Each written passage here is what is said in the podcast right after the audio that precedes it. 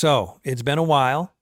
I've interviewed a lot of amazing artists, and I got to tell you, this thing has been unbelievably fulfilling for me. It's been a lot of work, and uh, you know, and you know, there's been some sacrifices because I'm not making a dime on this thing, um, but it's absolutely worth it because I, even though I've been painting for 20 years, I feel like my education has exploded. I have been inspired. I've been taught. I've been motivated. Um, I mean, you name it. I have gotten so much good out of these interviews, and I hope that you guys have too. But here's the thing what I'd really like to do on top of interviewing all of these great living artists is to interview some dead artists. And obviously, I can't do that. But I had this idea that was inspired by a man I met some 10, 15 years ago. His name is Micah Christensen. He came to me and other artists when he was working on his doctorate thesis because he believed that by getting to know living artists, it would help him to understand the minds of dead artists. Why all art historians don't think like this, I have no idea. It is brilliant. And he took it so seriously that there was times he was literally upstairs in my loft of my studio. I have this balcony in my studio. He was at the ba- on the balcony where I could see him while I was painting, working on his thesis, like just to spend time with a living artist. So it's that mentality, that philosophy that inspired this particular program that we are starting. We are going to combine my experience as a painter of 20 years with his extensive knowledge of art history and try and get inside the heads of the artists that we both admire. And I know you're going to like these artists. And I know it's going to be a lot of speculation, but but but I think with uh, my experience as a living artist and all of his knowledge, I think we'll be able to add some insight. And I know you're going to like this. So stay tuned for many great episodes with the great Micah Christensen. And also, please, Micah's not making a dime. I'm not making a dime. In fact, I'm spending money every month. None of my guests are making a dime. But we are sharing this content with you because we love this stuff.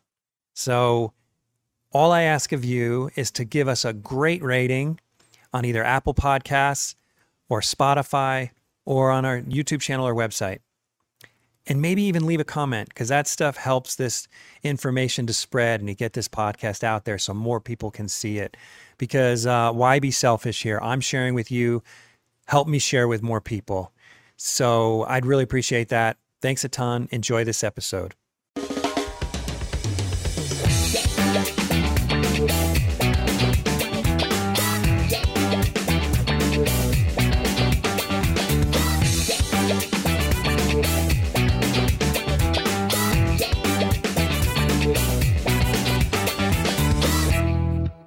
Micah Christensen, welcome to the Undraped Artist Podcast. Thank you. It's a it's an honor to be here. Yeah, well, it's an honor to have you. Which artist did you bring to talk about today? I brought Joaquin Sorolla. His full name is Joaquin Sorolla y Bastida, Spanish artist. He was born in the 1860s and lived to the 1920s, which is um, for a lot of period people one of the most exciting periods in art and kind of the last dying cough for many people of those who are working in traditional figurative art. Really? So he is he, So why do you say that? One of the greatest. Why do you say that it was one of the last? Well, okay, so this could be a longer discussion. Okay. Um, but there was clearly at the turn of the century a a different education model that took over. Mm-hmm. And um, there's there has been, at least when I was growing up, there's always a discussion about how modernists destroyed everything mm-hmm. when it came to studying the human figure and tradition. The equivalent would be um, if all of a sudden music schools stopped teaching scales and just handed people instruments and said, play them however you want to play them, right? That's kind of the narrative that I grew up with. But it's a little more nuanced than that. Part of it has to do with that uh, there was a whole new world of of money that could be made as an artist doing illustration, and and so commercial art and illustration um, took over a lot of the educational drive, Mm-hmm. and and and uh, collectors were were less and less interested in in um, they were they were more and more interested in the, the kinds of experimental work that was being done by people like Picasso, Moreau, and Gauguin, and a lot of these other figures. And so you you stopped having the same kinds of education that existed in the French or international academies where Sorolla was trained.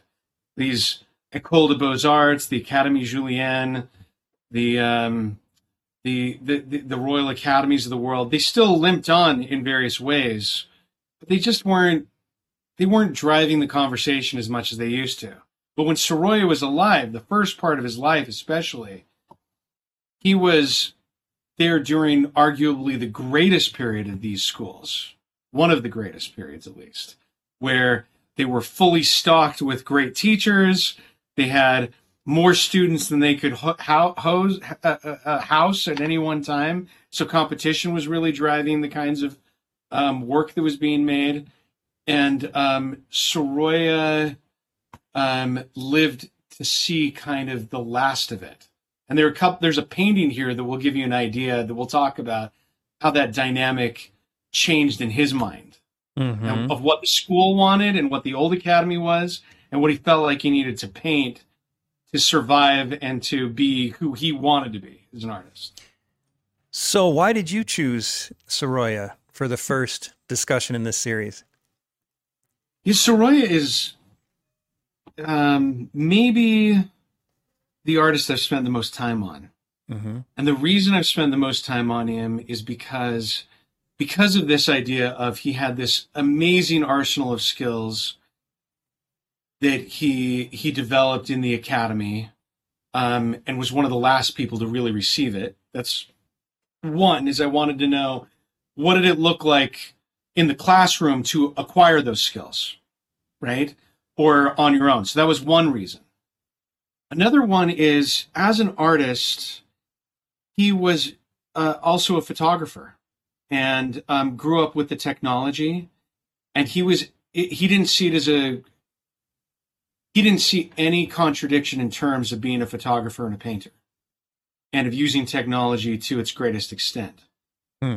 And then he's also he's from Spain and rose to international fame to the point that he's friends with Sargent, he's friends with Zorn, he's friends with Louis Tiffany. Um, Claude Monet's calling him the greatest painter of light.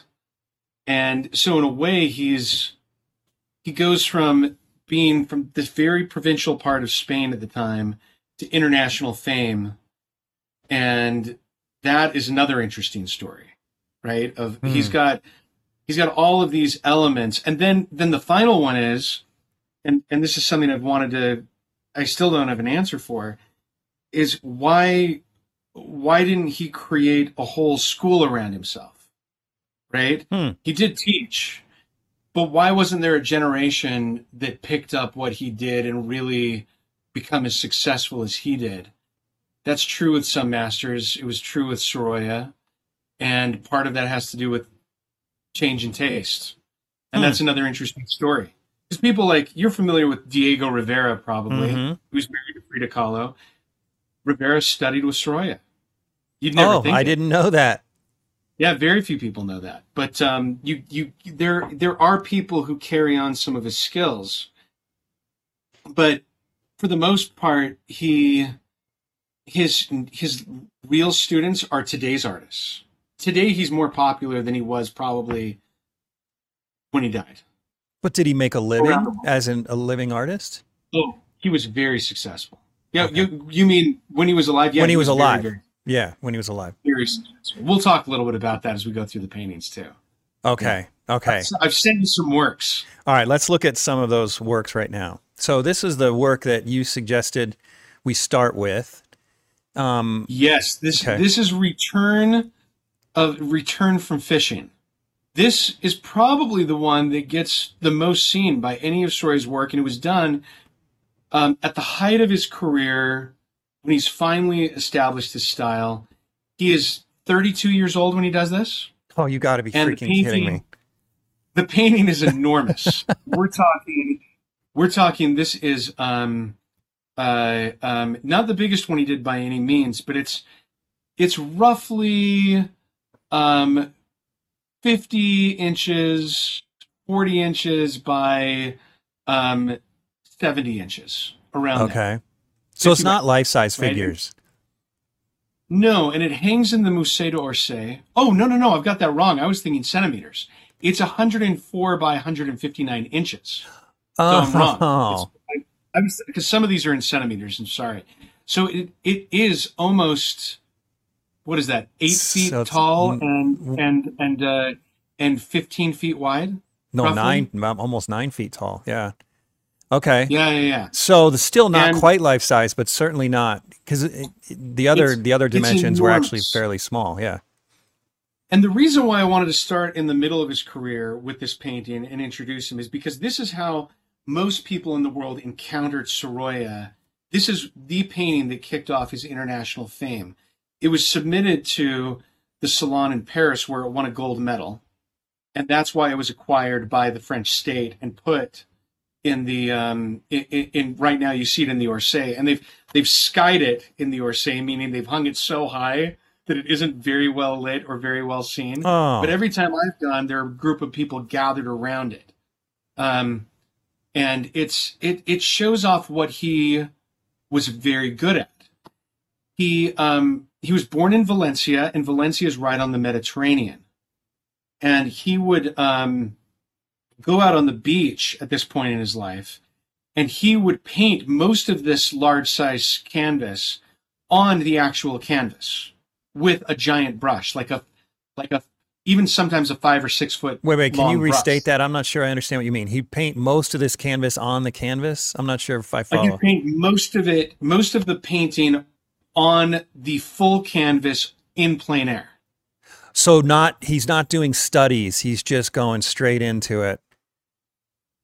So he would sometimes do these studies. So for this piece, we have both. We have images of him working on the full size canvas in plein air with giant brushes.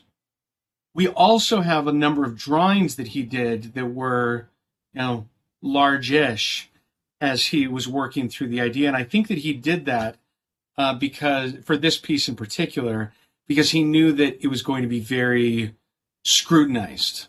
Um, and often when you go to the salon, you would hand out, people would want to see your studies for the works yeah. that you did.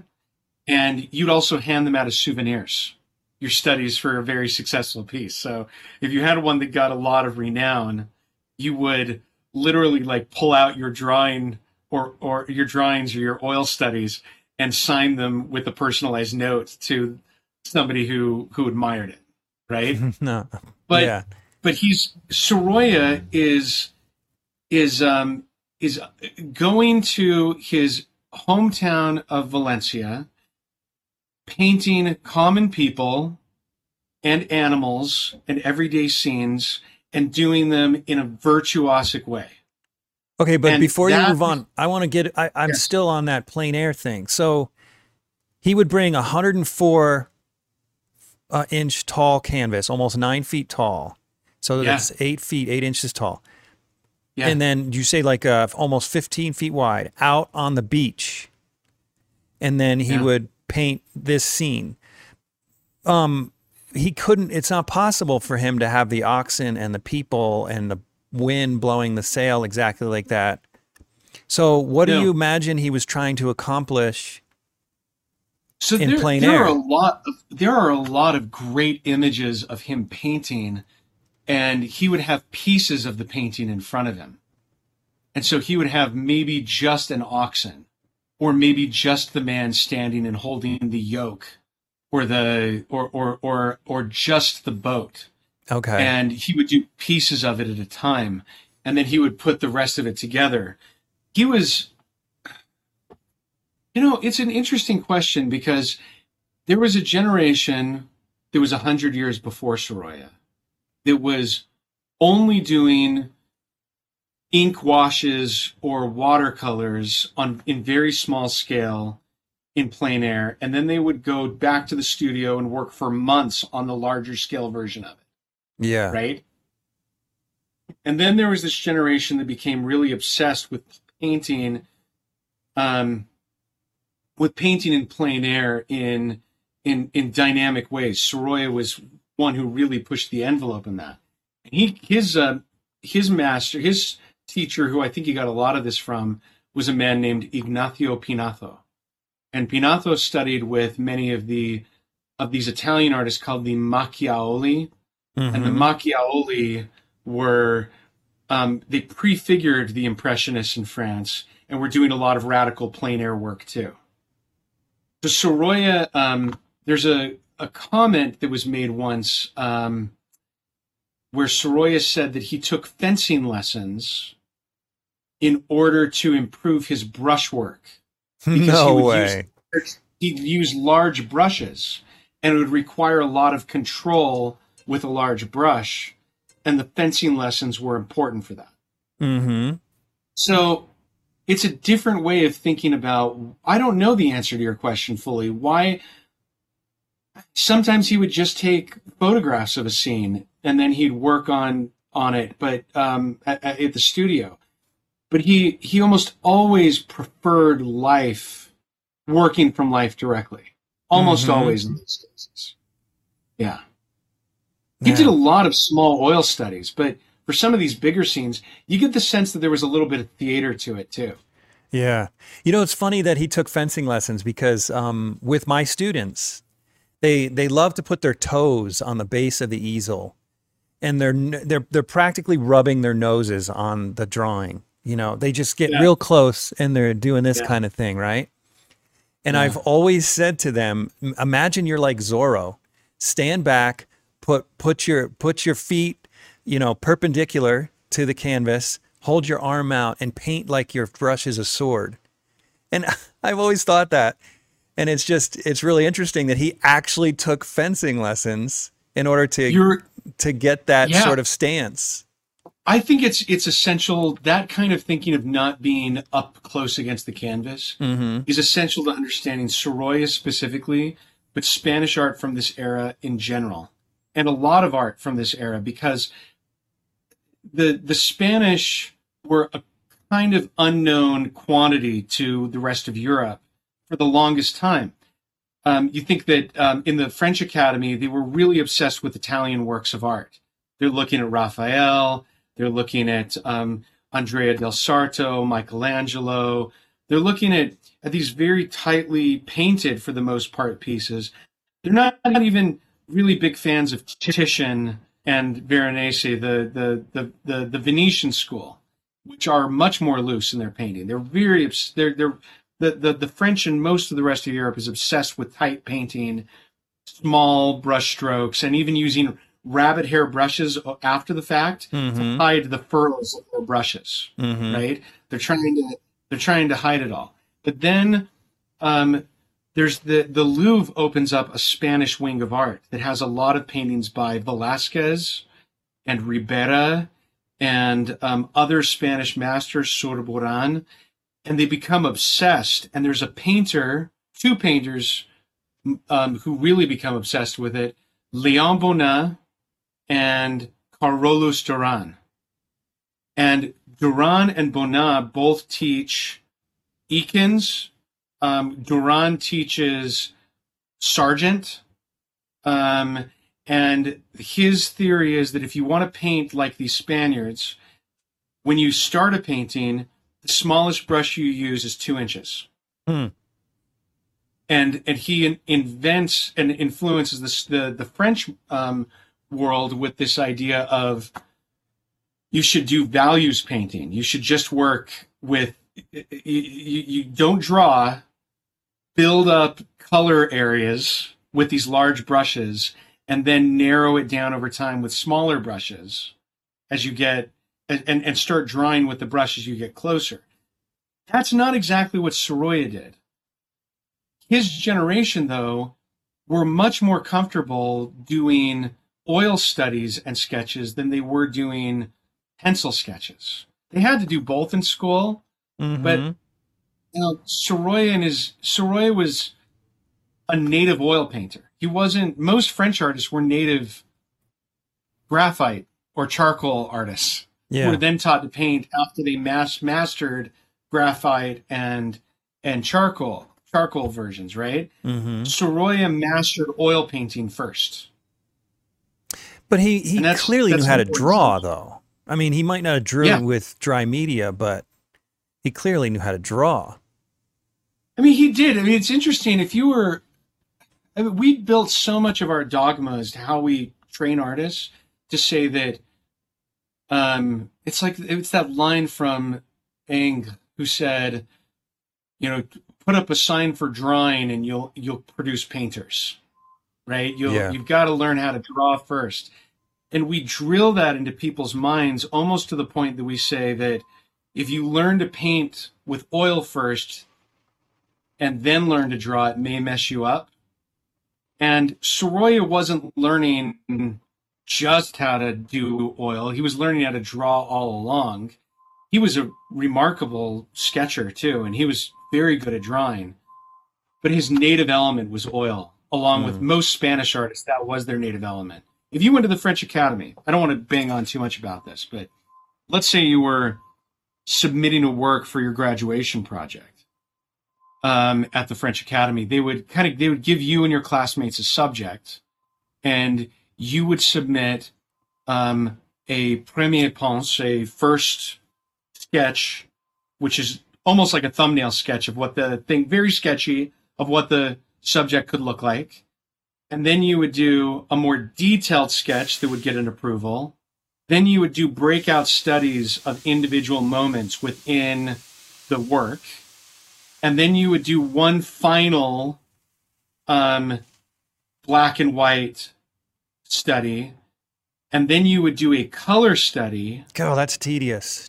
and then you would do the final work, Yeah. right? Mm-hmm. That and those would all be approved. In Spain, you would do a oil sketch, more detailed oil sketch, more detailed oil sketch, final painting in oil. Really? So it, there were there were different times where you know maybe they would require you to do a drawing, but for the most part, you would be working in oil on the painting all the way through. Artists, as part of their process, would do drawing, but they didn't have to usually submit the drawing as part of their work.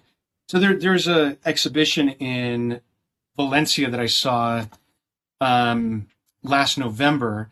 That was um, it, it had over 500 drawings by Sorolla, Mm-hmm. and there are 5,000 that have been kept at the uh, at hi the Sorolla Museum in Madrid. That were he he almost never showed, and there were a number of of sketches of this painting that he did, but they were large and they were not very detailed. So you'd see gestures of the arms. You'd see kind of like the the underlying anatomy of the of the oxen and how their heads were turned on their necks and how they were connected to the the line all the way to the boat. Yeah. You wouldn't see everything in great detail like you would see in a French painting. He just didn't do those. Hmm. They were very sketchy.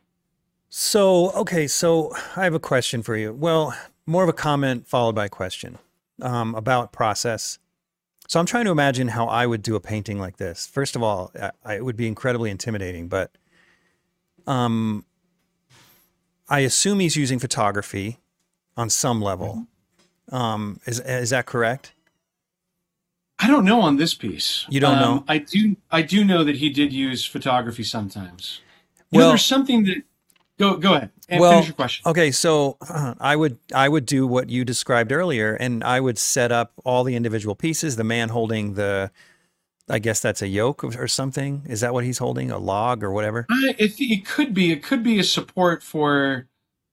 It could also be where they um they put it behind the boat so it doesn't go back into the Oh, ocean. okay. Well, that It guy. could I'd be that too. I'm not sure. Yeah, I do a I do a study of him, and then I do a Mhm. study. I'd stu- several studies at least of the oxen, and then Mhm. studies of the boats, and then um and then the tricky part would be the lighting, like ha- because the, everything affects everything else, and this is where I would get stuck without the use of photography.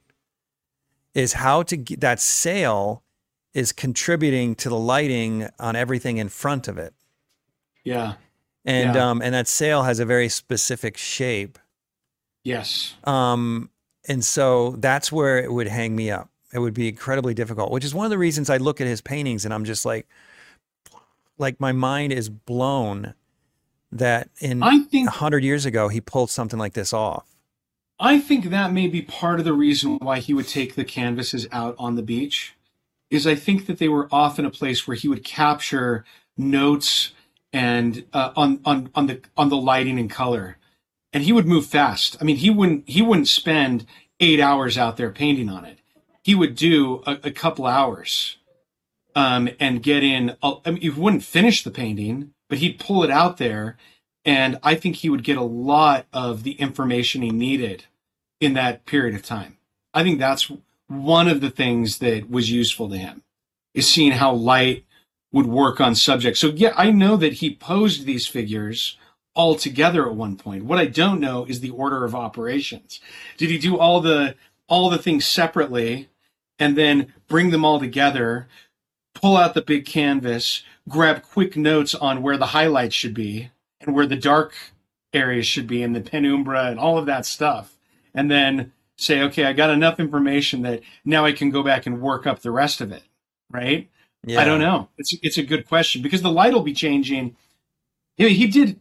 If you look at his oil studies, he did these small cigar box studies, like cigar cigar box tops were Mhm. really useful because you could just they were like cheap cardboard and almost everybody used them to do quick oil studies on. Mhm. Um, and there he's got tens of thousands of them. And he had I can't even tell you how many sales I've seen him do, or how many just studies water he would do. Really. and and and he would just do um three or five color studies of a sail. Five three three or five study colors of a of a of a pool of water or of a tide. And you could tell that you know he's getting information that he's probably using later in the studio when he's tidying this up.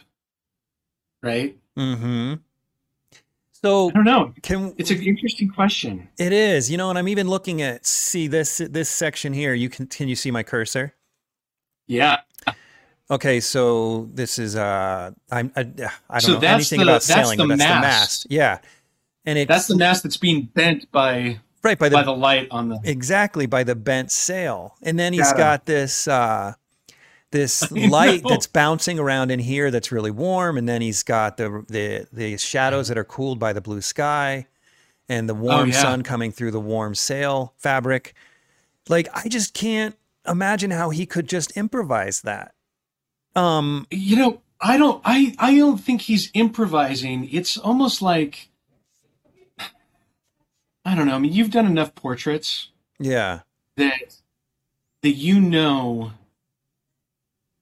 you know you get you get a lot of information very quickly by looking at somebody Right. when, when you're doing work, right? And and I think that what was unusual about Sorolla in his time and why other artists, because the, the salon which this painting won big in, the reason why he got such a big win from it was because they realized how much information he was putting into a painting that was a common subject to them, right? He was taking something that was somewhat ordinary animals, oxen, um, peasants, essentially, hard laborers, and applying these over the top skills that you would see in a Sargent painting of ruffled silk on a on a woman, right? Right. Of a woman standing still or sitting Yeah. still in a chair. Yeah. And this is this is where he astonished people with this ability, Right. and I, I and he got it from going out and being on the beach over and over again, and and you know some of this information you could get from photography, right? He was this is not a painting that was done by an Italian traditional classicist. This is a partially out of frame sail with a dynamic angle coming towards you, like a pho- photographer would have done it. It's it's the composition is photography, right? right. This is how the naked eye sees something, right? Mhm. This isn't but the the cameras of his age, even though they were getting better, was not picking up the cool shadows. Oh, of course not. Warm light. Right. It's not picking up all of that um, that juicy, turgid water that is that is swirling around the animals. Right. That is the oil study part. That's the him working um, in, in in in from oil studies, and then the fact that everything looks like it's got solid bones and you can see where the shoulders and necks connect and that where the depth of the water from where his knees are and where the oxen are and the boat like you the, that comes from all his anatomical studies as a student right you see mm-hmm. so they knew that they were up against somebody who had the skills of a traditional history painter but who was who had a li- who was applying it to an unusual subject for them and who also had this photographic eye that was I don't know if they would have called it a photographic eye, but to me that's obviously what it is when I look at it. But was that eye influenced by his exposure to photography or yeah okay so yeah. maybe we can talk about that a little bit um, because there's let's go, to, to let's me go to the next image. okay because to me it's the woman it's the woman laying down all right let's zoom in on that one this is the one yeah and then don't don't lose your thought Okay, to me, the 19th century was like light years ahead of the previous century. Um, and it was the first century, as far as I can tell. I mean, I'm not the historian here, so correct me if I'm wrong. The first century where people are just painting their lives around them, just the everyday world around them. Um, hmm.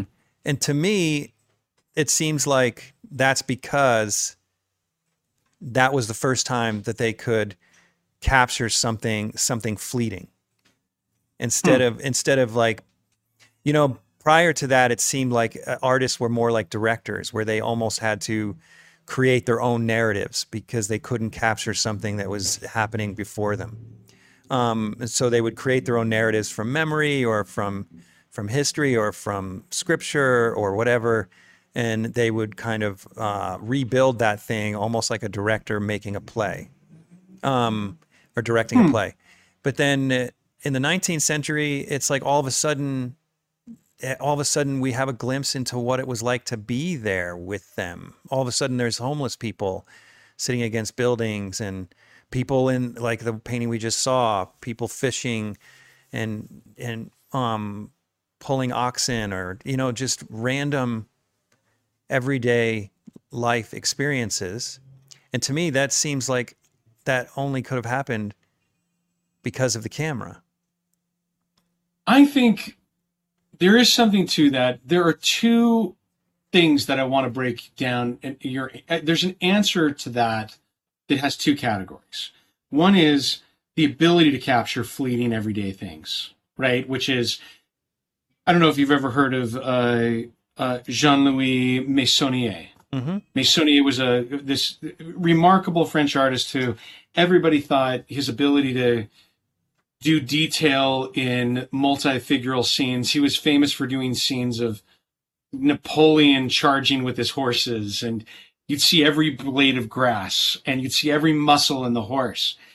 He built a railway on his own property and would have horses run alongside it before there was photography. And he would try and sketch the horse as he's that's in the train going alongside it, right? Yeah. And then and then he then when um um oh, what's his name um Muybridge came out with his images that he would set up 20 cameras in a row and have a horse run by and they'd each click and then you'd get that that did allow them to capture everyday things because now artists were reproducing in in magazines studies of movement that they couldn't capture with the eye yeah, right? and it's a trip when you look back at these old old paintings of dogs or horses, and they look like they're flying through the air instead of naturally. Yeah, yeah, yeah. And they yeah, probably and to them it probably looked normal. To them it looked normal. To yeah. them it looked normal. So that was a revolutionary thing that changed with photography. The thing that that is probably um, just if not more important is the mentality of what could and should be painted. So in the in the 17th century, there was a French thinker who was very influential named André Félibien, and he wrote down what everybody knew. Um, but we have it as a rule. He called it the hierarchy of art. And he said the most important and best artists, the ones who are educated, do allegorical, historical, and mythological multi-figural scenes. These are the Right. things that are are subjects that are worthy of the greatest artist. And that artist has to be literate. Most people weren't literate. Um, they have to be educated in history and and and the subjects are moralizing. They teach you good values. Mhm. Then below that is um, royal portraiture and religious portraiture, and below that is um, is is every genre scenes of everyday life, and then below that is animal life, and then below that is still life, and then below that is landscape, and then below that is decorative art like painting walls, right? and there was kind of a pay scale based on that, right? And school was based on treating you to be the first one. So why would you, if you were trying to be the greatest artist in the earth, paint a street urchin? Right? Why would you paint homeless people? It was below you to do that. And it wasn't necessarily moralizing. But in the 19th century, that changed. And it was people like, um, not just Manet, but people like Jules Breton and Jean Francois Millet, who were painting peasants that are painting everyday subjects and starting to say that we can do everyday life now because the people who were buying the artwork changed from being royal figures as the as the 19th century went on the the, the western world became increasingly democratic so the people who were buying them and putting them over their fireplace mantles are not kings and queens anymore they are business people who want to remember what their village looked like or they want they, they, they want more common subjects. They don't want a mythological subject that they don't quite understand themselves as a buyer, right? That's part of it. That's a big part of it. So it's both. Why did they start doing more everyday subjects?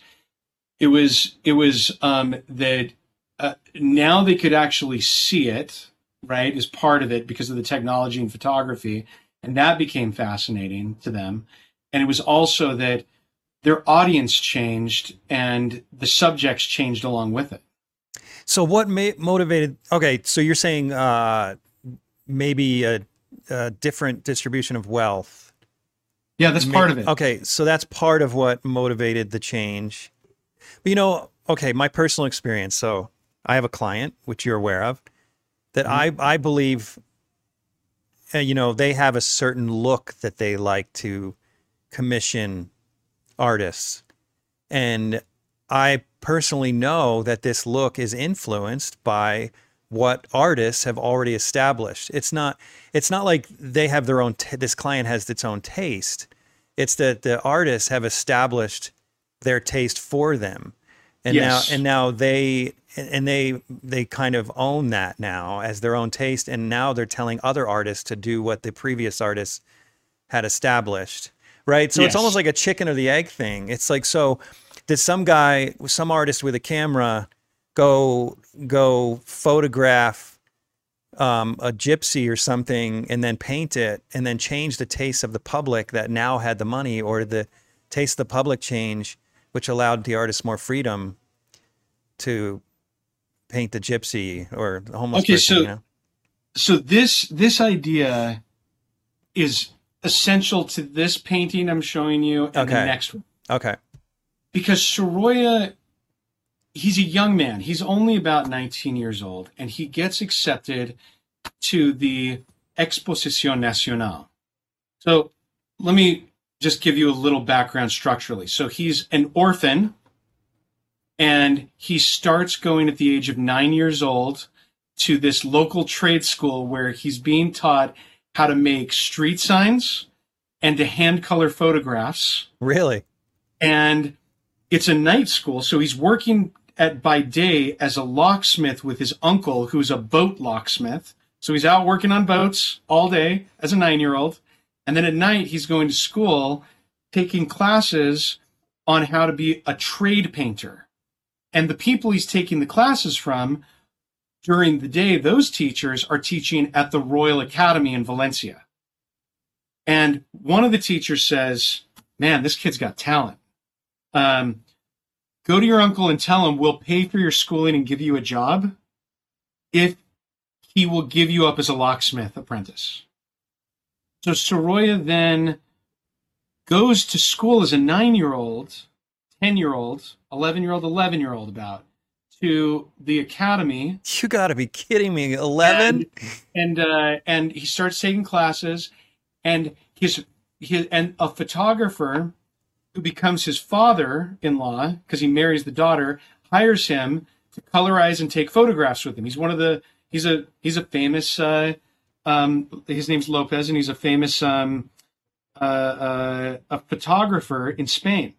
So Sorolla, while he's going through school, his education is being financed by his work in photography, Mm-hmm. right? Mm-hmm. And he's got great teachers, and he works his way up to submit to the the national contest, which is called the Exposición Nacional, which takes place in Madrid. Now he's from Valencia. He's he's a backwater provincial, and he does a couple of minor works the first time he does it, and then he goes up and studies Velázquez. He copies Velázquez paintings while he's in in Madrid, and then he submits the next year and he does a more ambitious painting, and that painting wins him a place to study in Rome at what's called the Royal Academy in Rome. And you probably know this, but the French had this thing called the Prix de Rome, the Rome Prize, and only the best artists went there. It was if there were hundred students at the at the academy in in or 500 students at the um, school in in Paris, five of them got to go to Rome. Sorolla was one of those Mm. people who got to go. And they all have to do the same exercises, and he has to submit them to the the uh, his patrons who are paying for the trip, his scholarship. And these are official judges, right? This is the first painting he sends back as a as a student in Rome. Wait, wait. So how And old he- is he now? Like, Um, I think he's 18. freaking A. They hate it. they absolutely They- hate it. Really? Yeah. And the reason they hate it is they say she looks too natural and real. It's an, an immoral painting. Oh, uh, yeah. I, I could see why they would say that in that period of time. So why do you say that? Well, let's be specific. Well, because she's not an idealized figure. She's not And- that and- like that plump, um, you know, kind of fake. Yeah, I don't know how to describe it without sounding inappropriate. Well, don't. I mean, I'll be. I'll be very. I'll be very Okay. technical about it. So, so I've Okay. seen about fifty of these paintings that were done by his classmates, and they have the same um, tripod with the figures. They have the same tambourine on the left. They have the same yellow wall. They have the same garland of flowers. They have the same pillow, the same bed, everything. Right.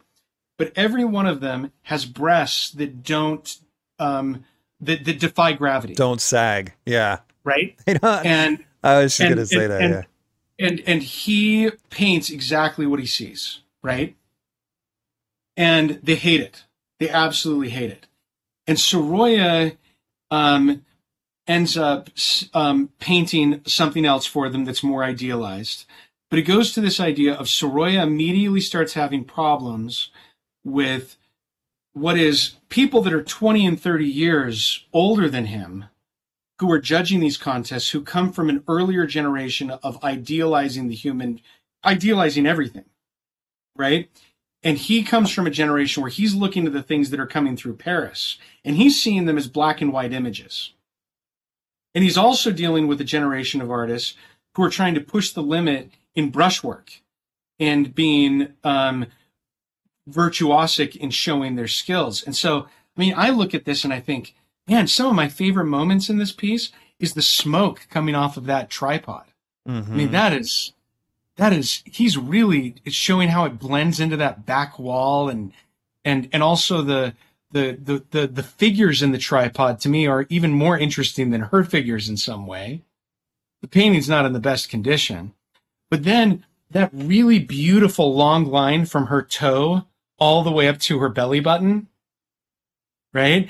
And all the temperature changes that happen on her leg in Mhm. between it, Mhm. right? He's his classmates aren't doing those same kinds of really subtle temperature changes and observations of they're they're all getting outer lines, but they're not doing a lot of interior work in figures. And that's where they're fudging it with idealization. and and he's trying to get these these more subtle things to happen and he's doing it with I mean that's what I see. What do you see? You're an art you're an artist. Um uh, no, every I I can't really add to that. One thing I do notice though cuz well the first thing I thought about is kind of a little bit of a tangent, but it, this isn't a genre painting, right? Know, on one hand, on one hand he's got this uh, very naturalistic approach, which which was obviously not typical of the time. Um, mm-hmm. So in that sense, it's modern for his time, but in another sense, it's not because it's a figure reclining, right? It, it yeah. it's no, it's nowhere near as modern as his other paintings that will come, where it's figures in motion and dy- dynamic compositions of everyday life so that's the first yeah. thought that because came to me. Because it's. An exercise, right? It's it's yeah, a, because it's an it's an exercise that you typically don't see in schools today. I mean, it's like because it's a complete painting. It's not a figure floating in the middle of a canvas, which is yeah. really impressive.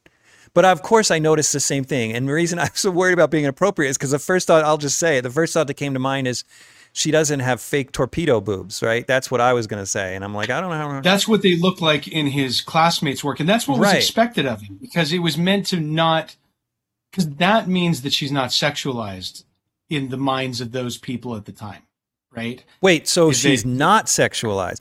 So you're saying that the, the no, fake it, it breast sexualized? No, fake, the fake is non sexualized. Oh, that's, that's what I thought. Okay, right allegorical figure, and now she's a real person. So, so now she she's from, naked. From before she was a symbol of a woman, and now she's sure. actually a naked woman. So yeah. it went from symbolism to pornography. That's right. Yeah. That's right. So let's go to the next one, which is the black and white that's large. This was so one he second. studied for Rome in through for three years roughly, and he does um, he, he he he's expected um, to do a painting, and this is not this is not in high resolution, and there are reasons for it that I'll explain. Um, he's expected to do a masterpiece that is submitted to the national contest, and um, and and uh, it's it's his it's like his graduation project from the Royal Academy in in Rome, and everybody's expecting it to be a big hit, um, except there is there's jealousy of Sorolla. Remember, he's from Valencia. Most of his classmates are from Madrid, and the judges are all from Madrid. And this piece, which is called The Burial of Christ, it's got the figures of John the Beloved on the right, consoling Mary, the mother of Christ. And then it's got the disciples carrying Christ on a stretcher over rough, rough ground. And it was roughly um, um, it was roughly 200 inches high. Holy crud! And um, and um, uh, and and about twice as long, right? So it's about 400 inches wide. 200 so inches how many high. feet is that? It's it's uh, so 200 inches high is gonna is gonna be like 16 plus feet. Yeah, so it's roughly about 32 feet long, right? And and it gets it gets canned at the um, at the uh, um, uh, um, at, at, at the awards ceremony. He they they get he gets criticized for saying this isn't Christ the burial of Christ. This is Christ on his way to the burial. So it's it's really oh, pedantic. Yeah, it pedantic, really stupid things that that you would imagine. And Sorolla rips up and destroys the canvas. Oh, that's why you um, have black and only the black and white. Yeah, yeah, and we I just went to an ex- exhibit in in uh, Madrid at the Museo Sorolla, where they have part of the Christ figure, parts of the heads, and part of the ground that they found in his attic that were in strips. No, right. Way. So they were able to piece back a few images of it, and we've got a photograph of him working on it, sitting in front of it um, uh, as a as a young student. But he basically says at this point, you know, F you guys. I'm not going to do this academic art anymore. I'm done with it, right? I'm done trying to do history paintings or paintings that are going to try and please people in your in your program, I'm going to paint things that I like. And he he doesn't it, it, this painting marks the end of him trying to do the academic thing. You're referring to the, academic uh, as subject matter. Uh, in, in, subject matter. I think academic meaning what the trying to play the academy's game. So in Spain, it was a lot like it was in France. You'd go to school, you'd go through the program and you'd paint the subjects in the way you wanted. You'd idealize your women. You do the subjects that were grand, um, historical, um, allegorical, or religious scenes in the way you think you're going to please the judges. And then if you win the contest, you get a teaching position, you get government contracts to do paintings, and your life is made from there on out, right? that's what I mean by academic, that you're within the system, you're playing towards the academy that was controlling that system. And at this point, he says, I'm not going to try and play to the, I'm not going to submit works to your contest right now. I'm not going to try and get a teaching position with you. I'm going to go do my own thing. And he moves to Italy and he starts doing scenes of everyday life and peasants. And it's a really experimental period. He starts messing around with and I, I, I could show you dozens of these. Everything from he does some religious scenes. He does a lot of his own family life. He does that throughout his entire life. He does really touching scenes of of his wife and children. But he, he kind of does these these scenes that are good for Italian peasants uh, that are good for magazines, right at the time. But then he comes back in the 1890s with a whole new approach to painting and subjects that put him back on the map. And that's the painting of the figures in the boat that that I want you to go to next, where it's the three the two men crouching over the figure that is called um, and they it's called y aún dicen que el pescado es caro in Spanish. In English, it's and they still say fish are expensive. Okay. So that painting Figures in the bow. Not, that, not, this one. Next one, the one to the right of it, the one to the right of the one you just picked. There you are, that one. Yep. Oh my gosh.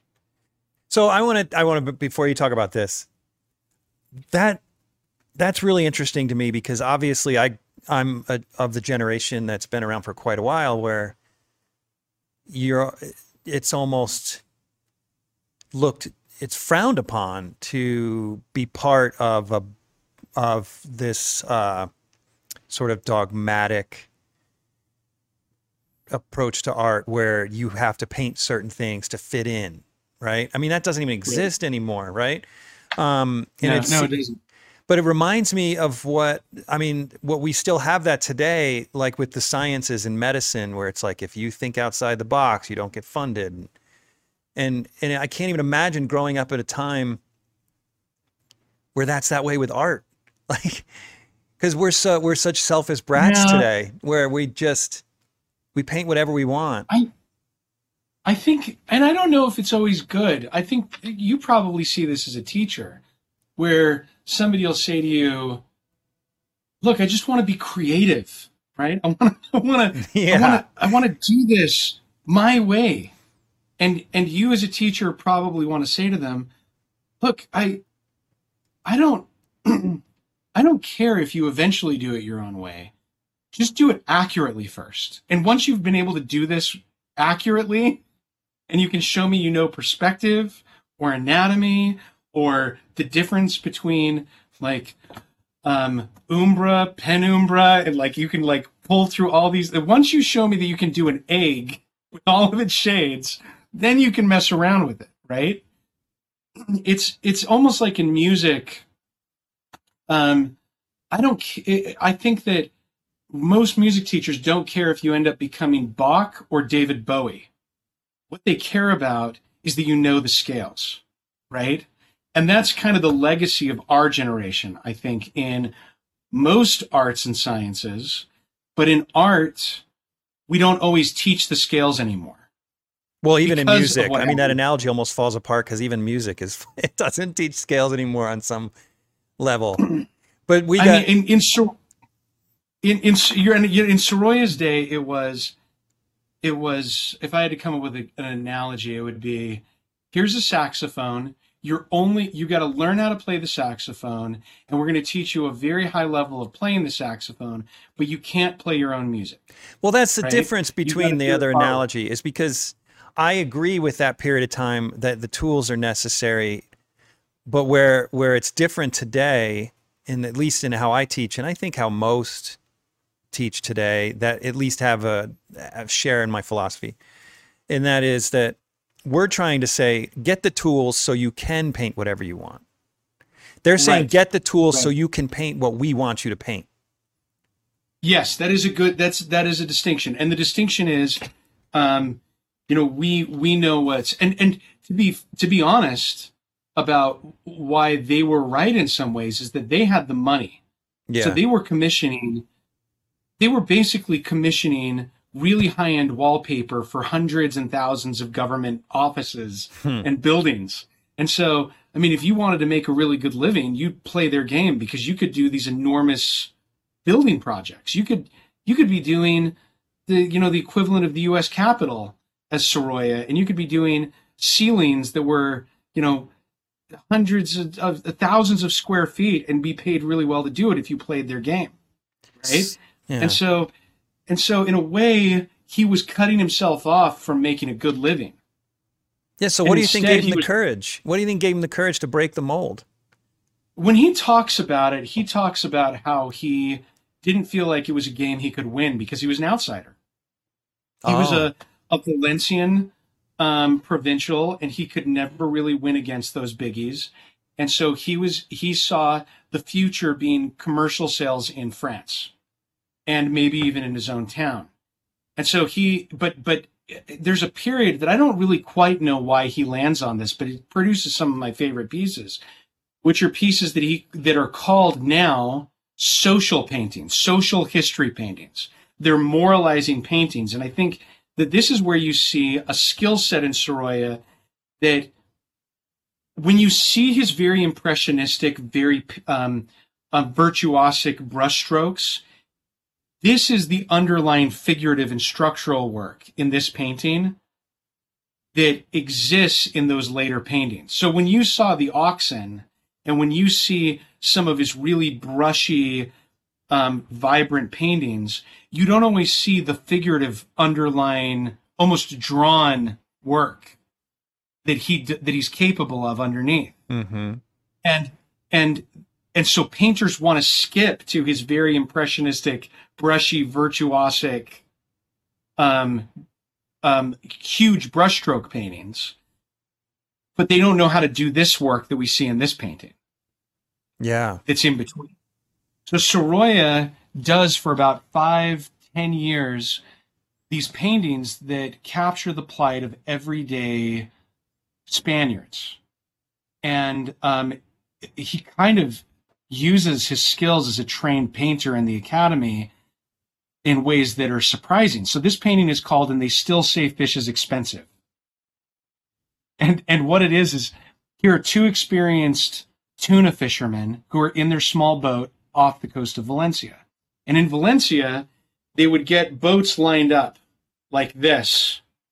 So imagine the boats are on either side, and then they would get imagine my hand still there. They would they would drive the fish in between this line of the boats. Mm-hmm and people would stand on the edge of the boat with this large hook like device, right? And they would grab the fish as they swam by and throw them into the hull of the boat. Wait, aren't tuna like a thousand pounds or something? Not Mediterranean tuna. They're not as big. Oh, you can okay. see some of the tuna that are in the back of this boat now. And it wasn't always tuna, but it was it was mostly tuna.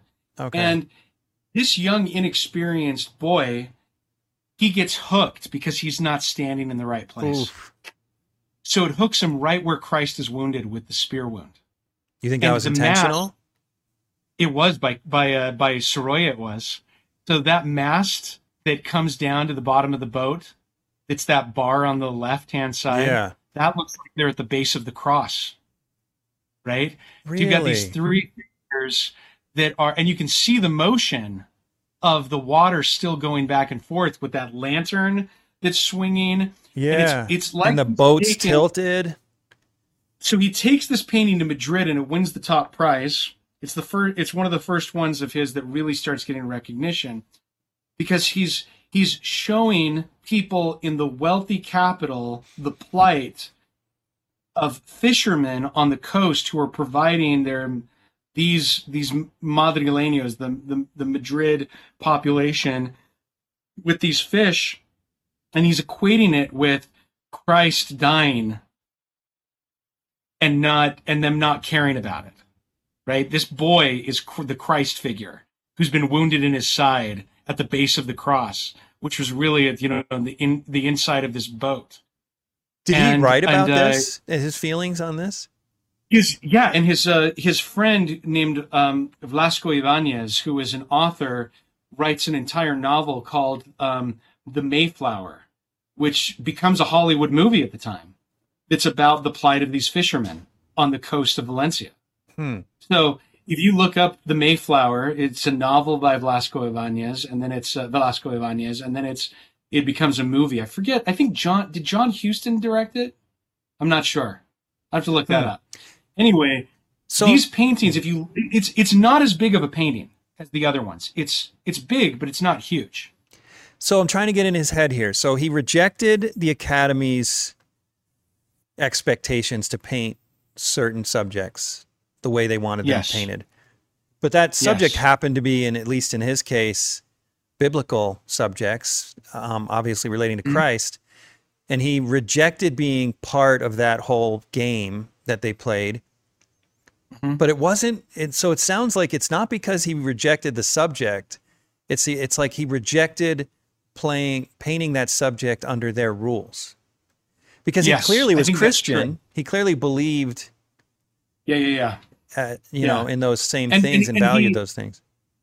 and this is so radically different it's smaller than the other canvases that he's competing against Yeah, it's like i mean you think about this one is this one is roughly 65 inches high by by 90 inches wide he, so it's still big it's big, right? Yeah, but but it's but the other one was 32 feet long and, and Right? so how did he paint? And not to get off topic, but I meant to ask this a while back and I didn't get a chance.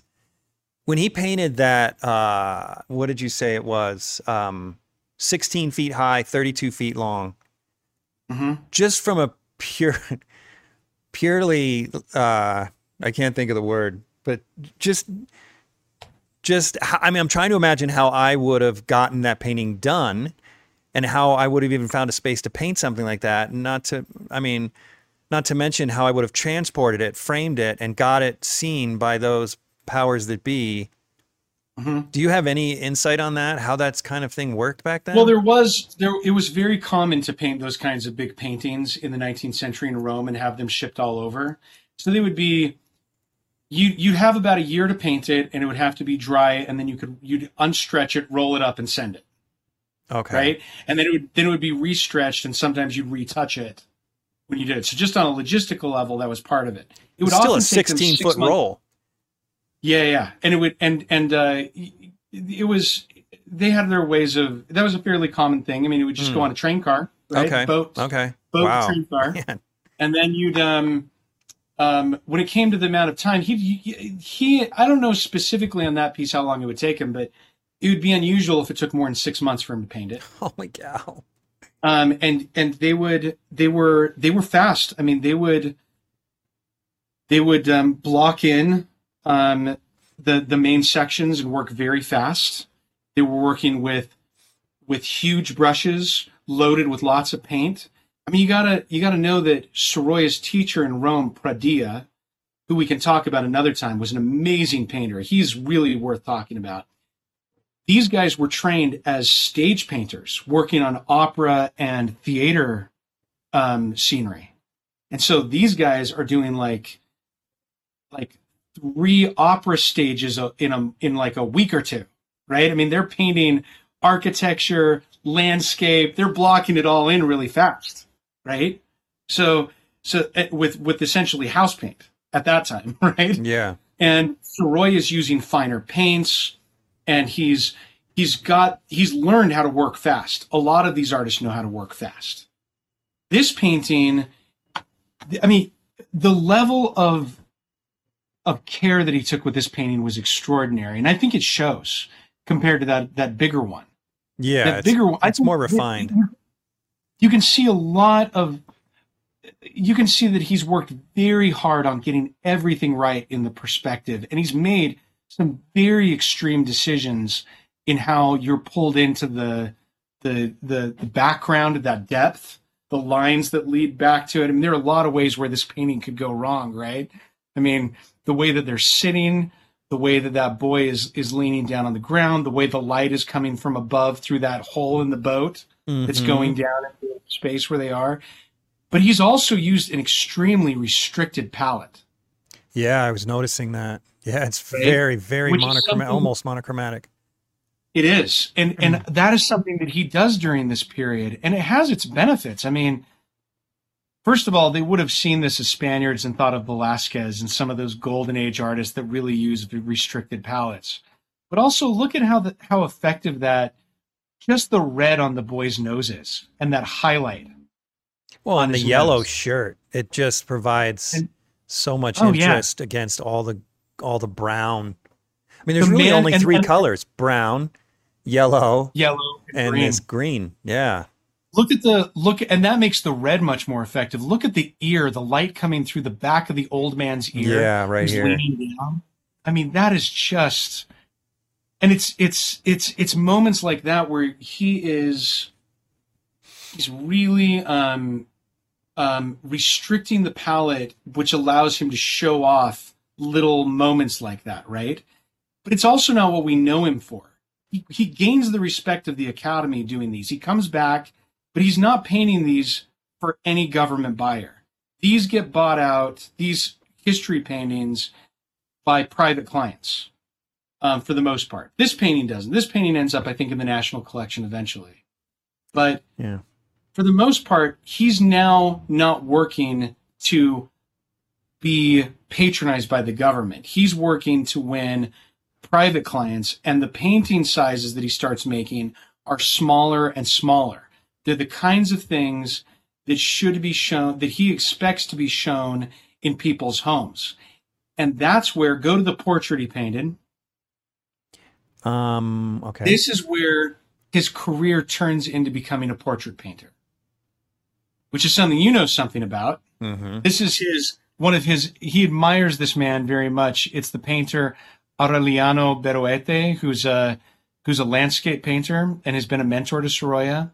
And I don't know if you can zoom in on his face, but um, this gives you an idea of eh, for years during this period, the 1890s to the 1900s, Sorolla makes his money mostly doing portraits. Oh, I didn't know that. Yeah and and he is as good, I believe, as the best that are out there at the time. He's oh, doing his his competitors are Zorn, Sorolla, Boldini, um, uh, uh, uh, a, a, lot of the the people who are working in Paris. He's he's doing he's working in Paris. He's working in New York. He's working in in Madrid. He's he's um, doing portraits of the jet set class all around, and this style is very much an international style of the time. Yeah, right. This is not. This doesn't look like anything else we've seen him do, really, right? But it's for a period of about twenty years. This is maybe eighty percent of his income. I didn't know that. Really, twenty years? Yeah. yeah. I mean, yeah. it really looks like yeah, it doesn't. It's not much different than like Sargent or Zorn or. I mean, it's it's definitely in that same family. It is. It is, and he, I don't. I you see enough of his work. He has a lot of diversity in his portrait work. This one is the one that I chose because it looks the most like that international style. Because I wanted people to know that he could play at that level, right? He could play at the level of Sargent and Zorn and was considered a peer by them. Yeah. Can you imagine hanging out with those three? Jeez. Oh, Uh, unbelievable. Yeah, unbelievable. Yeah, and they would have been together at times. Yeah, yeah, and and they they knew each other and and admired one another, and and I think that when you when you think that Sorolla grew up doing portrait photography and touching up photographs with color for his now father-in-law Sorolla's portraits and, and and then he's doing all these academic paintings and studies you get a sense of of of really what he's how how of a total artist he is Yeah. right?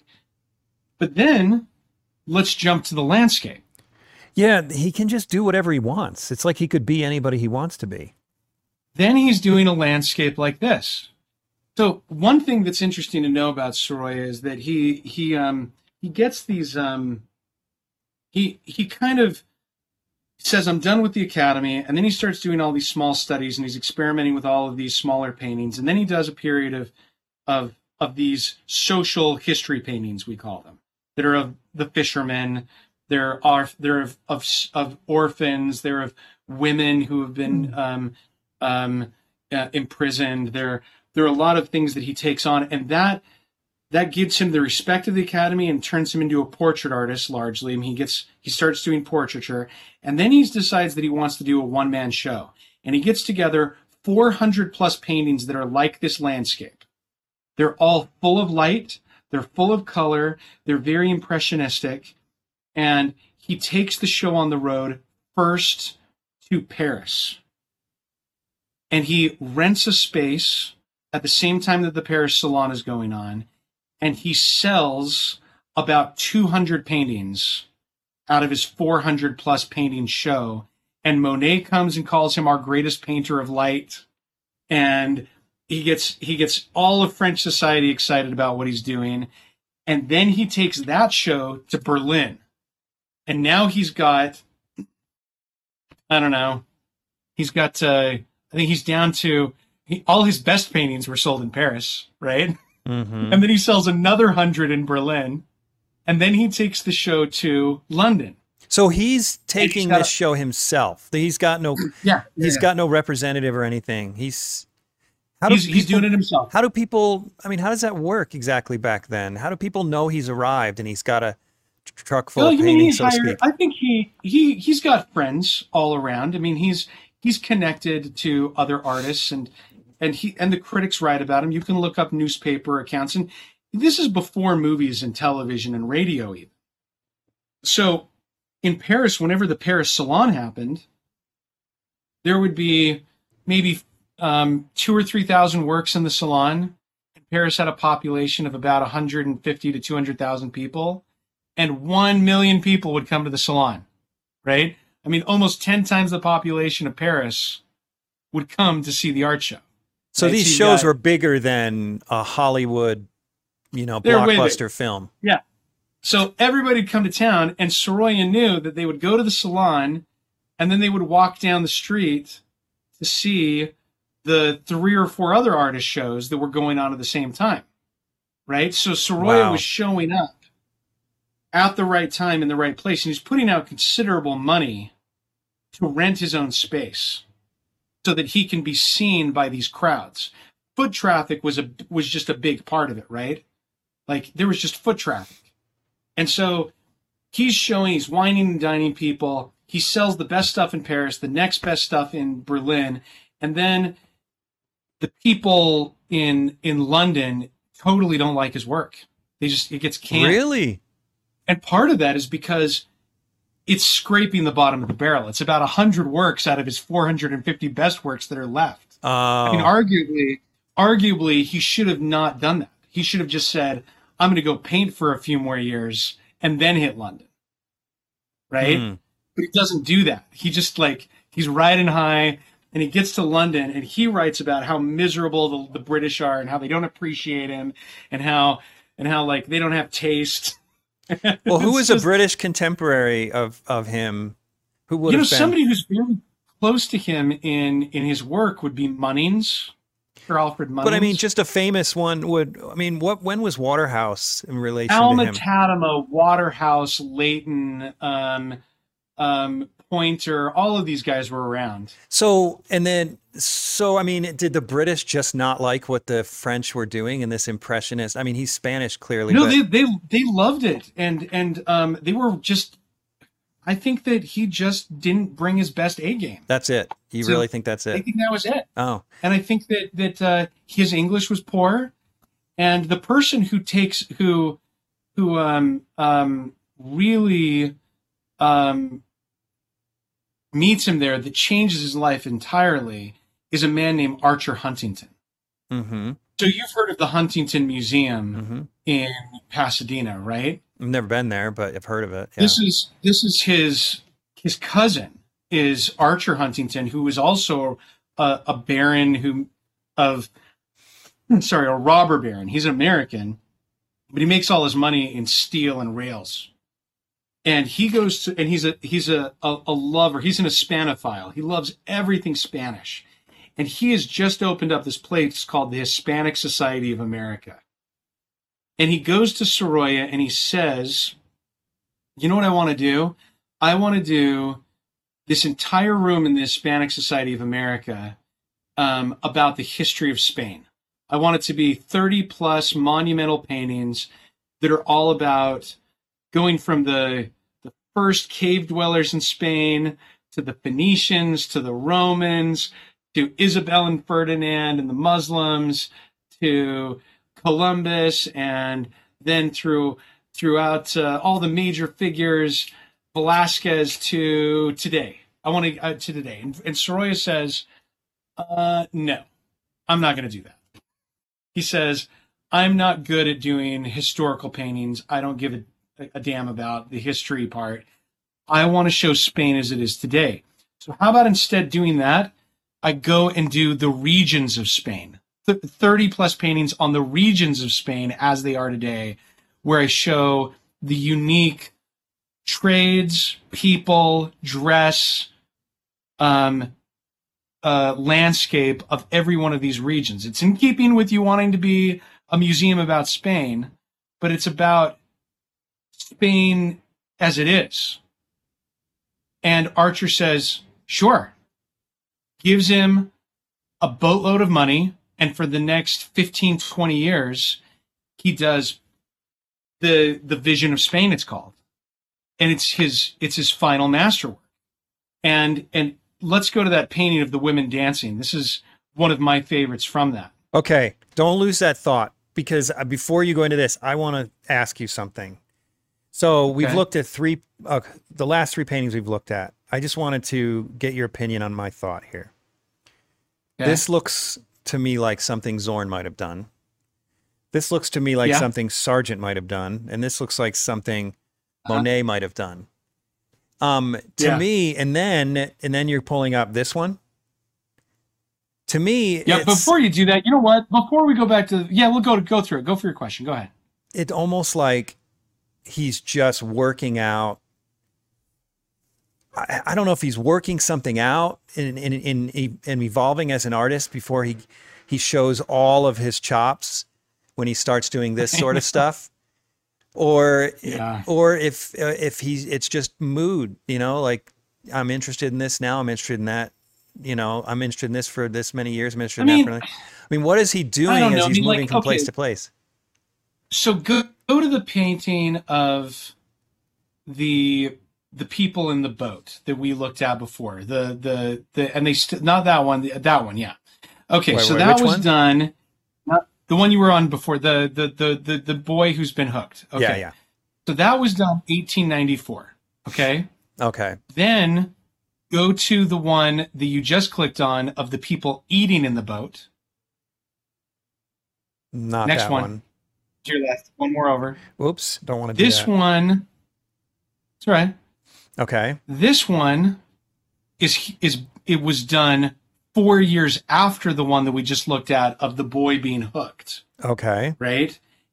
It, you can see that there's a relationship between the two of them. Of there's somewhat of a restricted palette, but there's more dynamism of lights and It's darks. getting more. There's a getting lot more... more- bold though. It's getting there.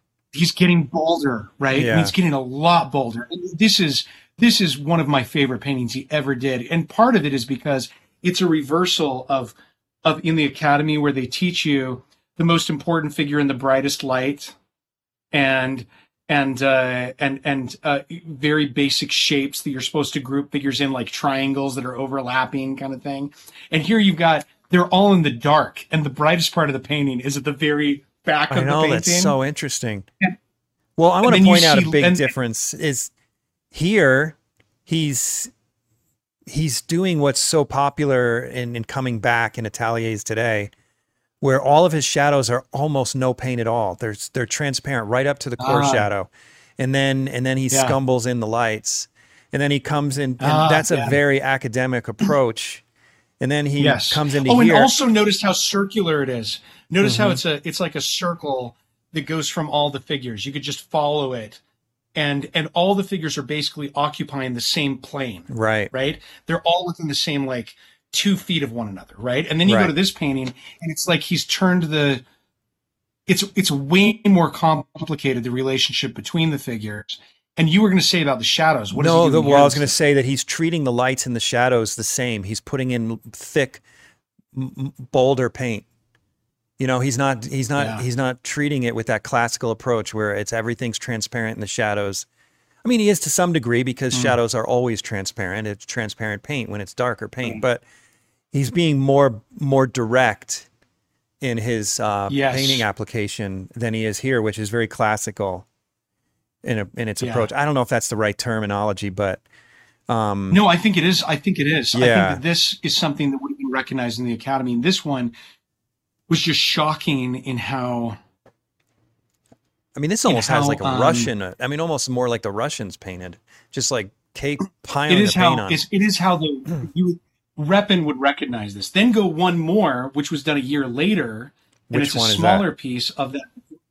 the- You got that one that you're pointing to right there, which is radical in its own way because it is like a photograph in that those figures are cut off, right? And and he's total. Look, I mean, they're walking out of the frame. Yeah, he Um, had to have shot photos of this. I mean, he's got to be I either know that or he's directly influenced by his father-in-law's work.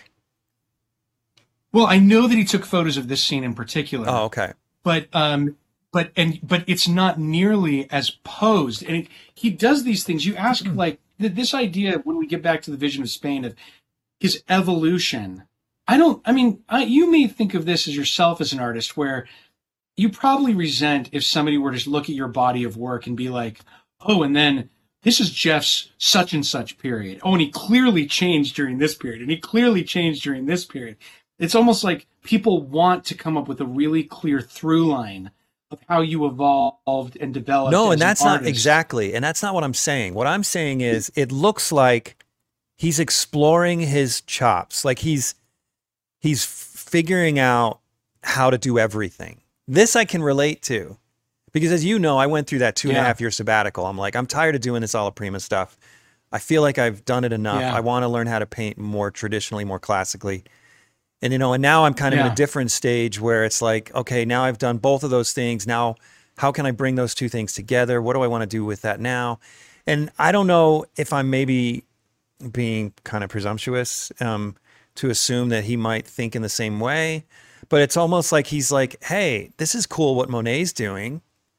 Oh, this is cool what Sargent's doing. This is cool what Zorn's doing. Like I want to play with all these different things and kind of and and and see what I like. I mean, I, I don't know if that's what's I- happening. I, know that he's a sponge. I know that he's a sponge. Yeah. I know that hmm. he's always learning. He's always developing. He's always asking for catalogs from his friends when they're traveling to Paris.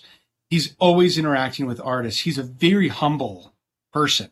yeah. and he's also he also has the work ethic of of an orphaned provincial which Yeah. is what he is right he's working he work he he is constantly pumping out things and, and I, I think that one of the things that's remarkable about him is that even when he's doing figurative work it's almost as if he's got the the speed of a plein air painter yeah. because he's not he's not spending forever on every painting. I think if that's one skill that I would like to see in action, is I'd like to see how quickly he goes through a scene like this. You, you can see the little moments where he's he's adding a highlight to the feet of that man on the left bottom, right? And then he's pulling the same lead white across the boat and he's and he, the edges. Those kinds of last minute details are beautiful. What I want to see is how he cuts in and builds up the piece in the beginning so he goes fast. That's what I want to see the stages of, right? I want to see, okay, did you start with those white, the, the, like the dark in the middle and on the side bottom and then build up everything? How did you like, and this is the thing that I don't, his, his granddaughter's the one who does most of the writing about him. And she's, she's great, Blanca Pons-Sorolla, but she doesn't always talk about the craft, which is something that I'm trying to uncover now. Is how did he make a piece from soup to nuts? right? How did he go in and build up something so he could move that quickly? Well, let's do this. Um, uh, let's do another episode where you bring some of his his studies, his sketches, because I know you've shown me some of them, and I've I've, I've yeah. obviously seen them in other books, but and maybe we could sort of try and figure that out. Um, and, and obviously, yeah, we're obviously we're speculating. There's no way of really knowing but I have some ideas, and it'd be fun to just look through those sketches and try and figure out how he'd put something like this together. I would welcome it. I think that'd be a fan. I, I could learn a lot from it.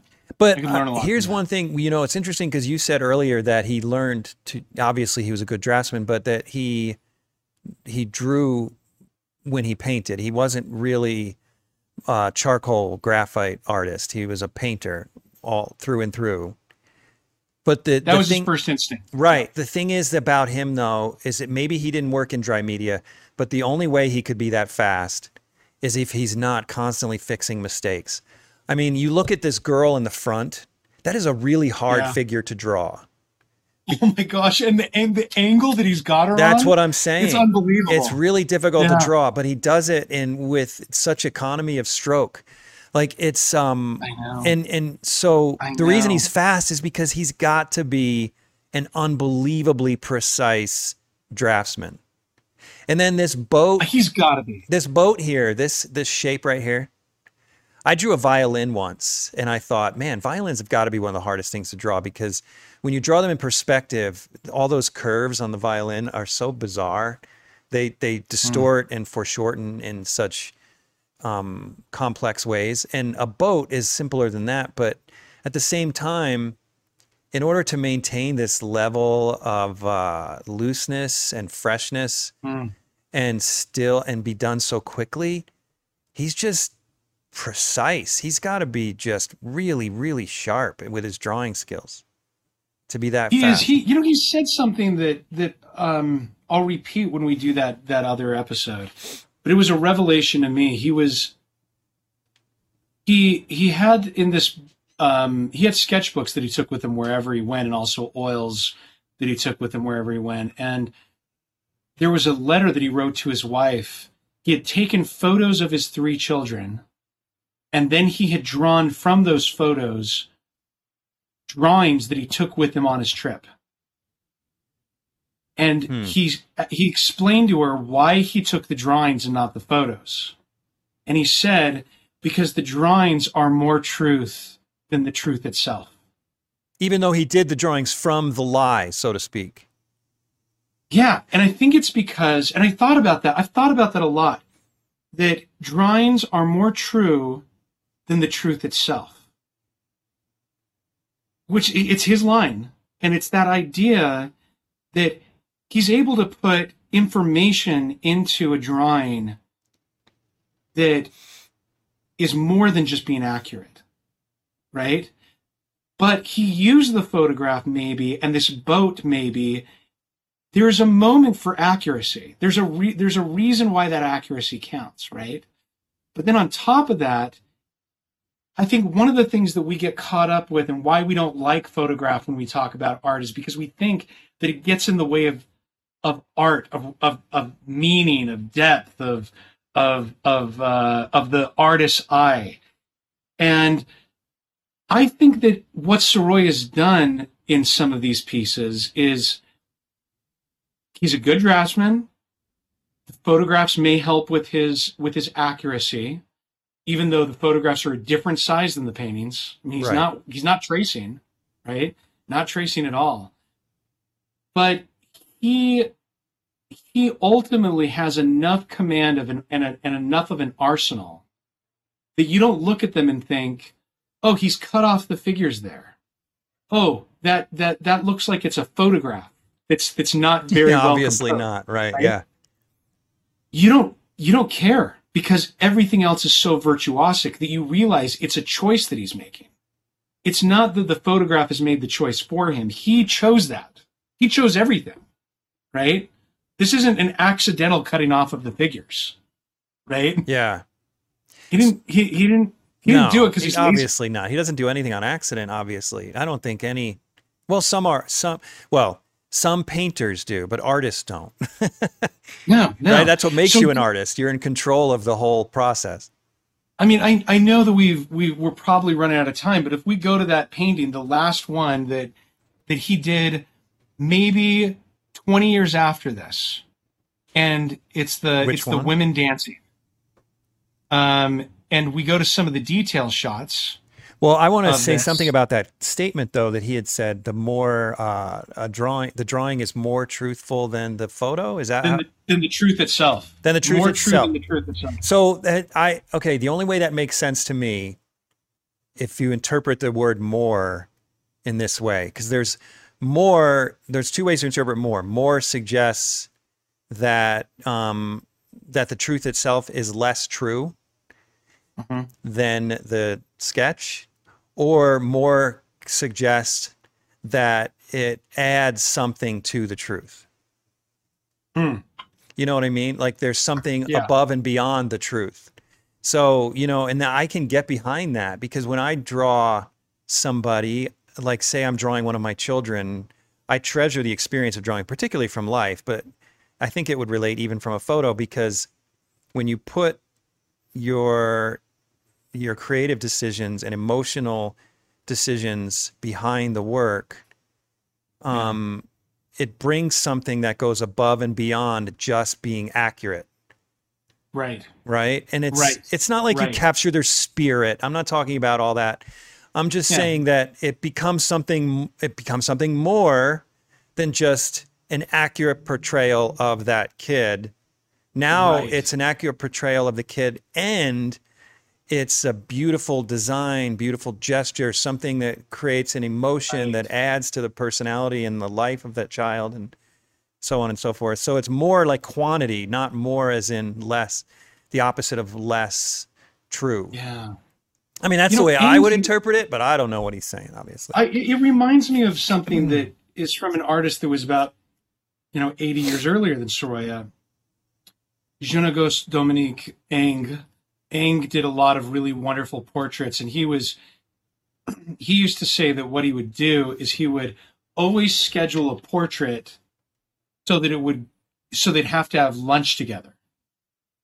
And he did it because he would paint for an hour or draw for an hour and then he would watch them and talk to them while they ate. And then he would do it again. And he said he learned more from them not posing and being conversational and eating that he could that that them just posing wasn't enough information. He had to have the he had to have that other that other casual experience with them too. Who was this? I, I Um, missed it. Ingres. Oh, um, Ingres. in- in- Oh, yeah. so that's been going on for a long time because lots of modern artists, contemporary artists say that. You know, my approach is different because I found when I do a portrait commission, people don't, they're not themselves around me if I schedule dinner or lunch Hmm. or whatever. So the mannerisms and everything are edited because they're with someone they're not comfortable with. Um, Interesting. So what I So found, how do you get it? what I do is I interview the commissioner, which is usually the parents or another family member, and I say, "How do you perceive these people?" And um, and I and I use their description in my, you know, in in, in my drawing and when I'm or painting and when I'm thinking about who this person is and trying to add to it. See, that's where, we're, but we're getting, and we're getting to the same thing that Ingres is getting to, that you're getting to, that Yeah. you're describing with Sorolla, which is that's more true than just the photograph. Right. Right. There's there's It- more because- truth because in there. that- yeah. and I don't know, I don't know what you call that, but it's like we're missing a word in English. I'm sure the German or Japanese have yeah, a word that's for the this, problem. Yeah. right? Of adding in, adding in that information that we don't have, um, that that comes from all of the experience, all that you're able to absorb and add in as an artist. So let's zoom out of this scene, which he was done near the end of his life. He Wait, which, is his this the one you want right here? Yeah, so go to the the full version of this. Okay. and and and and I, and I want you to notice something as we go to smaller versions of it. Okay. You look at it and you think it's all pretty much um, just as a casual observer. You think, "Wow, this is an explosion of color." The thing that he does very well that is hard to see when you're looking at it like this and to analyze because you're, I think, as a as a as a person who is used to looking at movies, used to looking at television, used to looking at Instagram, you don't realize how controlled this image is. I mean, they're almost all wearing white dresses and all having color. And the hard thing you have to figure out is how do you how do you highlight and draw the eye around in this riotous moment in very controlled ways? But it's really just careful. a red and white painting. It is. You realize how restricted the palette is. Yeah. Hey, but in a different way than that one of the kids in the boat. But then take look at this. So pull up the um, if you can pull up side by side. Um, uh, let's see if I can do the that. the two um, moments that are um, so image the image next to it and then skip an image um so that one pull up that one and pull up this one Oops. these are Can I do all three? true, no that's fine Okay. these are true to color these are true to color in real life Well, how did notice really? You're that confident? warm some of the- yeah look I, i'm pretty confident um for the most well Well, because these whites are well- very warm compared to these whites. the whites are very different Yeah. but there is something to this what i'm about to say Okay. notice the skin temperatures at least in the top two which are closer in their values of being accurate photos. Yeah, I believe the top two more than the bottom. how- yeah so get rid can you get rid of that bottom one Uh, yes. notice the skin temperature differences in just the figures as we get closer and all and how he's i mean some of these figures So you're suggesting the skin gets cooler as it comes forward? Is that what you're saying? i think that's true i think it's true i don't Which seems I don't think backwards it's- to it's- me. And somehow It- it's it- working. It's interesting when you whether or not he gets cooler or warmer in the front, in the foreground or the background. Notice at the very least the huge range of values in the skin that he's done. It's very careful, very very careful. How he's pulling you towards some faces with almost. I mean, look at that on the left hand side. Look at that woman in the background and Yeah, how right green here. she looked. Right. right here. Yeah. Look at how green she looks. And then look at how almost red that baby is in the painting on the right, but in the top, the top left of that painting. Notice how Oh, yeah, warm yeah, up the there. baby's almost like pure vermilion on his cheeks, right? How does Like it- it's just it's in, it's insane how um how careful some of these choices are of how he's pushing some figures into the back, pulling them forward with different approaches. This is him working in his late 50s, early 60s, right? and, And I, and, and he's doing some of his best work. so I have to point Arguably. out the creepy uh, wedding crasher back here. I don't know if it's creepy. I mean, now zero. Now, now go back on the entire scene. Okay. Have you ever seen those really bad 19th century scenes where it's a, it's like of an entire room of people and the person de- definitely met with each individual and made sure their portrait was in the painting and it doesn't look natural at all because everybody's face is perfectly visible. Yeah. Okay. Have you Wait. ever seen those? Um. Yeah, I have. So, like, yeah. In order to be realistic, you've got to make people look like they're creepers. Yeah. right? I mean, yeah. So- well, that's the other thing So that pull- kind of pull- leads to that photography idea because be- before photography, a lot of times paintings were carefully composed so that everyone was visible. Oh yeah. Pull up the the full size of this. Now that go away from the detail and then make this big. Make this big if you can. So I mean, one of the things that's so bold to me about this piece is the perspective is not entirely correct. You're kind of looking straight ahead at them and you're looking down on that fountain at the same time. It's not really accurate. No, the fountain's um, a little wonky, but uh, who am I to critique? Sorry, I couldn't paint this, so. no, and he's also made it uh, uncharacteristically. Um, yeah. Look at how he's trying to get us the depth of that space. He's he's taken this room and he's given us those pillars on the right, yeah. and he's made the garlands pull us into the into the into the background, right? Mm-hmm. And then the reason why I think he's put the fountain there is to increase the depth of field in the scene um, by making it making that space deeper and deeper by having you be the people be behind the fountain. Um, yeah, it's a and, weird and, placement of a fountain, though. I mean, it work. I mean, I'm again, I'm not critiquing. I'm just thinking like, if I were to do this, I would have been afraid to do that because that is a really crazy yeah. tangent right there. Like the corner you know, of that fountain is right at the edge of the canvas. I know. I, I know. I don't think, and I don't entirely understand. Um, I mean, the figures that are in the middle of action are off center deliberately. It's kind of a golden mean moment. Yeah, that makes where sense. that cross is right down mm-hmm. at the mm-hmm. bottom. You can you can see you can see that some of those choices he's making. It's a one of the most complex scenes I think that he's painted, and and um, it's it shows I and it's huge by the way. It's roughly how big? Let me see. Well, and that that's important. It's 11 feet. It's 11 and a half feet high. That's important to mention because things like what I mentioned with this tangent and this one with the chair, scale yeah. is going to make a huge difference on how difficult that is to look at. Yeah. Right. Because what when you're looking at 11 foot painting, then this span right here is a solid eight inches. Right. It's a whole yeah. different thing. Yeah. And that's of course he's he's painting on an original, not on a tiny little computer screen. You know these these paintings, and I, I think we could spend an entire hour just talking about the vision of Spain, which is this this series of I think it's 32 paintings that he does for that during the last 20 years of his life. He's doing other things at the same time, but this is really the bulk of his time. There are paintings of him going to mountainous regions of Spain with a with an eight foot tall canvas and the models and a five foot brush, and he's painting the scene out in the middle of a field. And then there are photographs that we have of moments that he's getting right. And we also have him doing maybe just the woman who's holding the chair in the foreground as an individual portrait.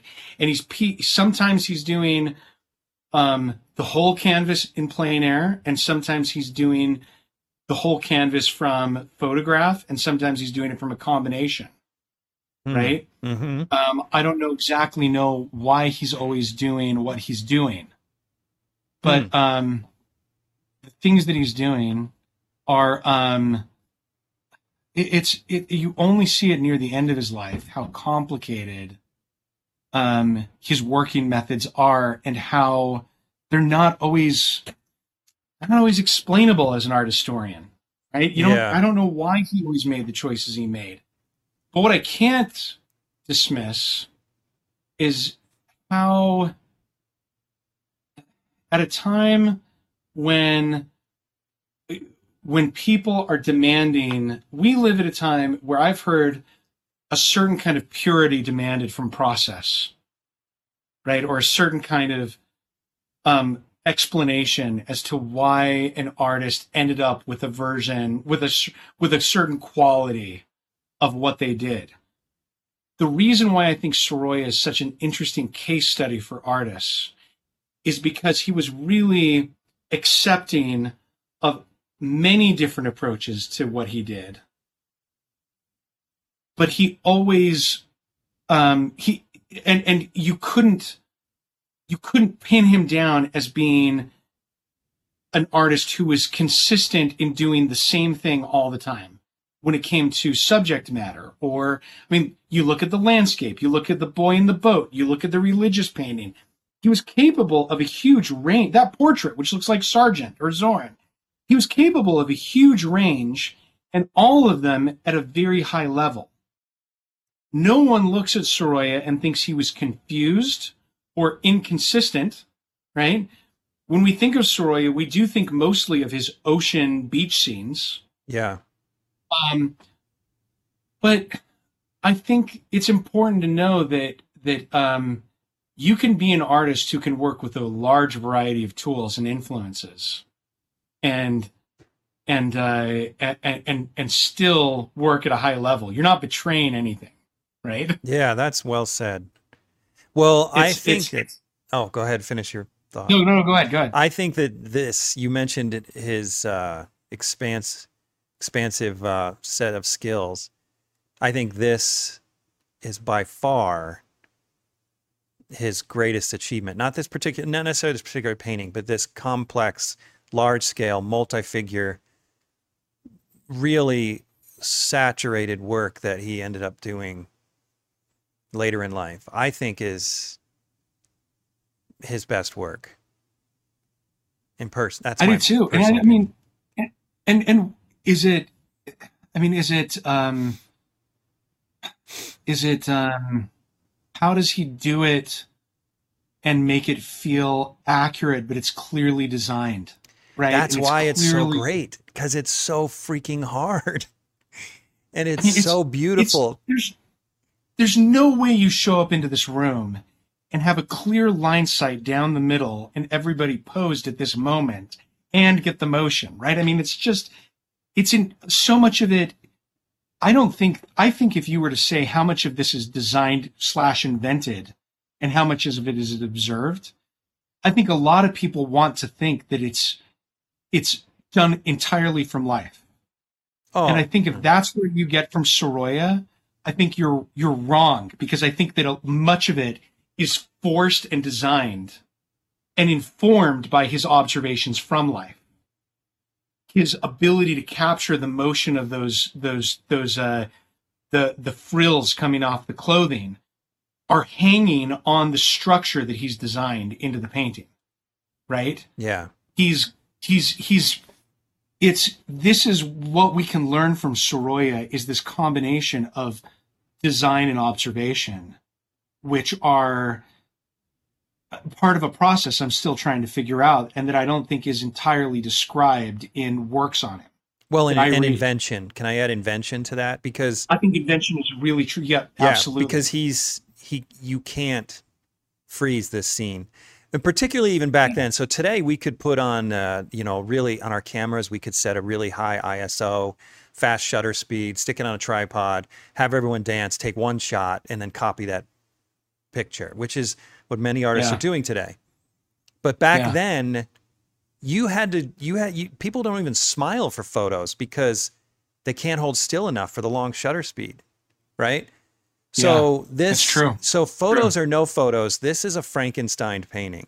This is like this is something that has been invented by pulling together architecture, you, you drapery, the furniture, all those figures independently of one another, and and all Frankenstein together into this complex composition.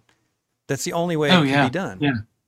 So it's so and you difficult. look at and those choices of having that woman in the bottom right who's got maybe the brightest white in the entire painting and then zi- going to the um, upper left from her to the window which is also very bright mm-hmm.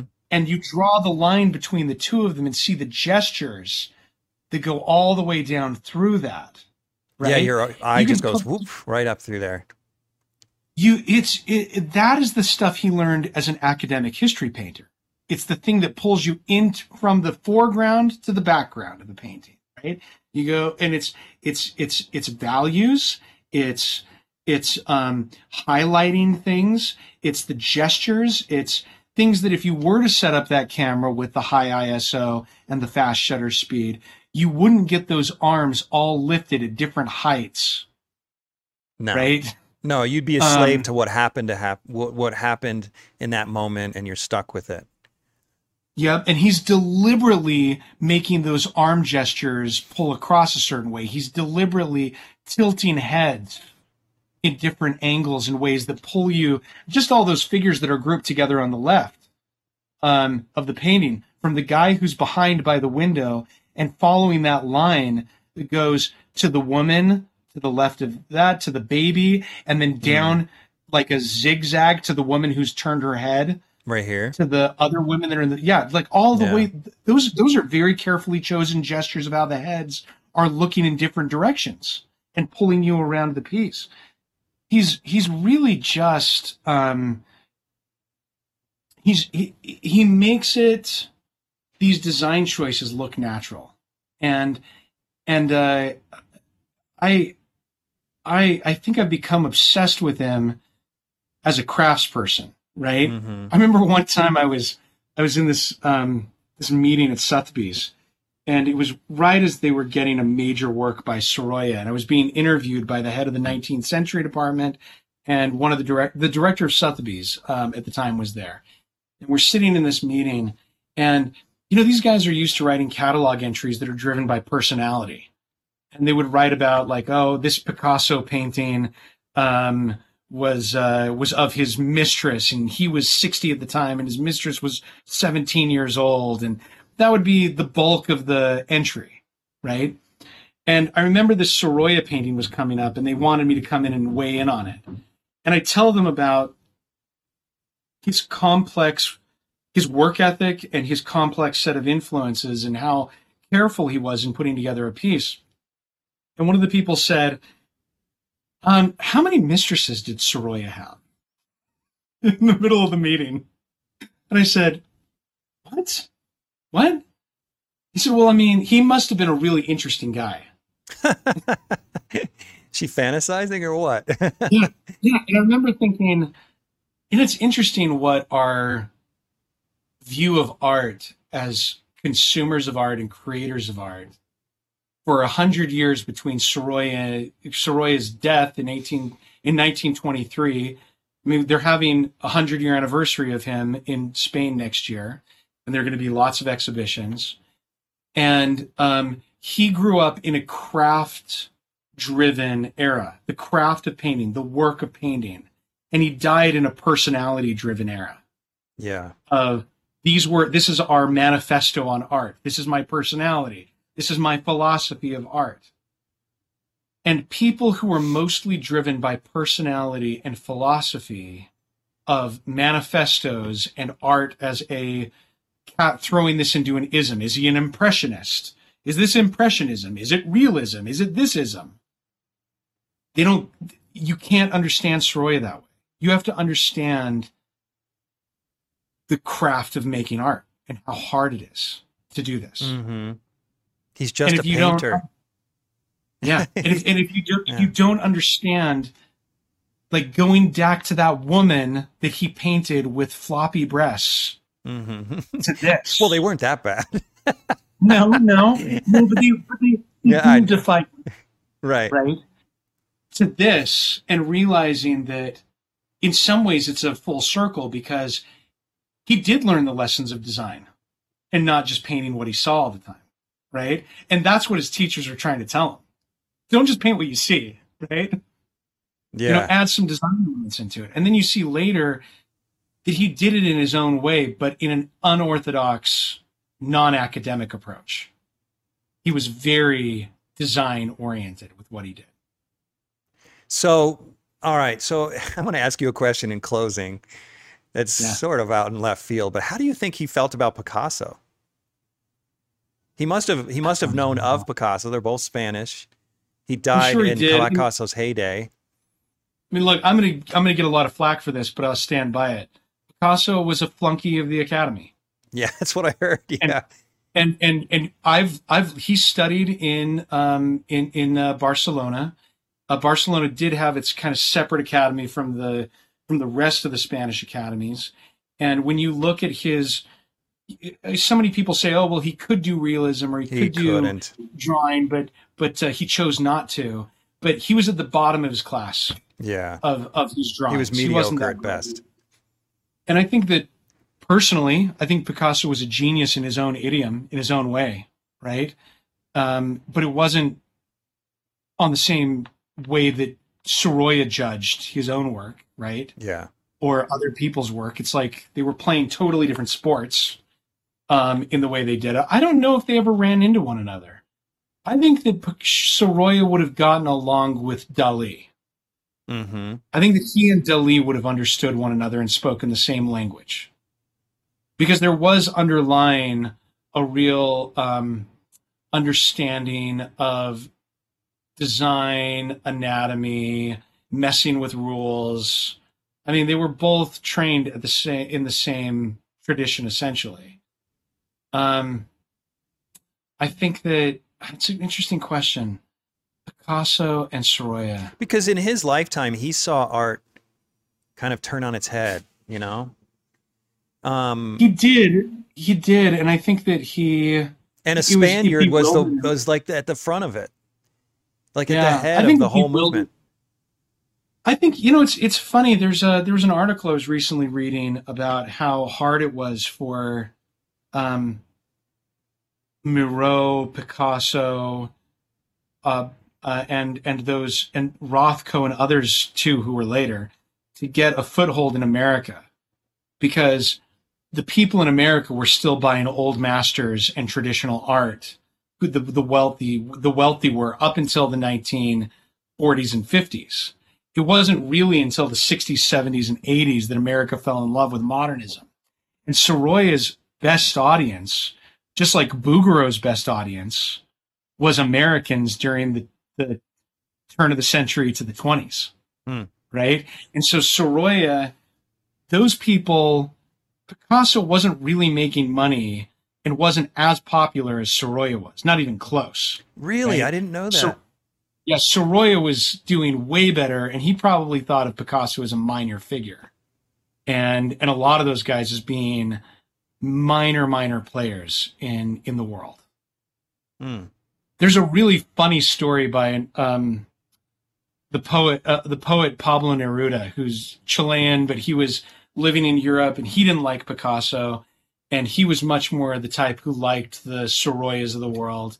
And there's a story of of Neruda always wrote in a green marker his um, signature, and he was invited to an as an ambassador as the ambassador to France from Chile. He was at a party where Picasso was, and where this giant Picasso painting was being unveiled, and it was at the top of the stairs. And Neruda walks up the stairs in front of everybody, pulls out his marker, and signs Pablo Neruda on the Picasso painting and says, Now it's worth something. Oh, snap. Oh, man. That's classic. so there was a lot of that kind of snobbery that went on. Of There were a bunch of people. Picasso really struggled for a while hmm. to get his name out there. He didn't really hit pay dirt until, well, like 20 or 30 years after Sorolla was gone. Oh, okay. Right? Oh, that's really yeah. interesting.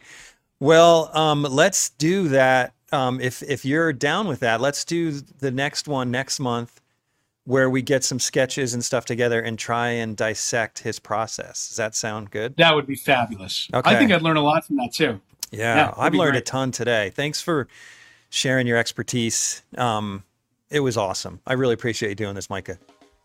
I love doing it, Jeff. Thanks for inviting me. All right. You're the best. See you next month. You too. Take care. Thanks for tuning in to the Undraped Artist Podcast. If you enjoyed it, subscribe.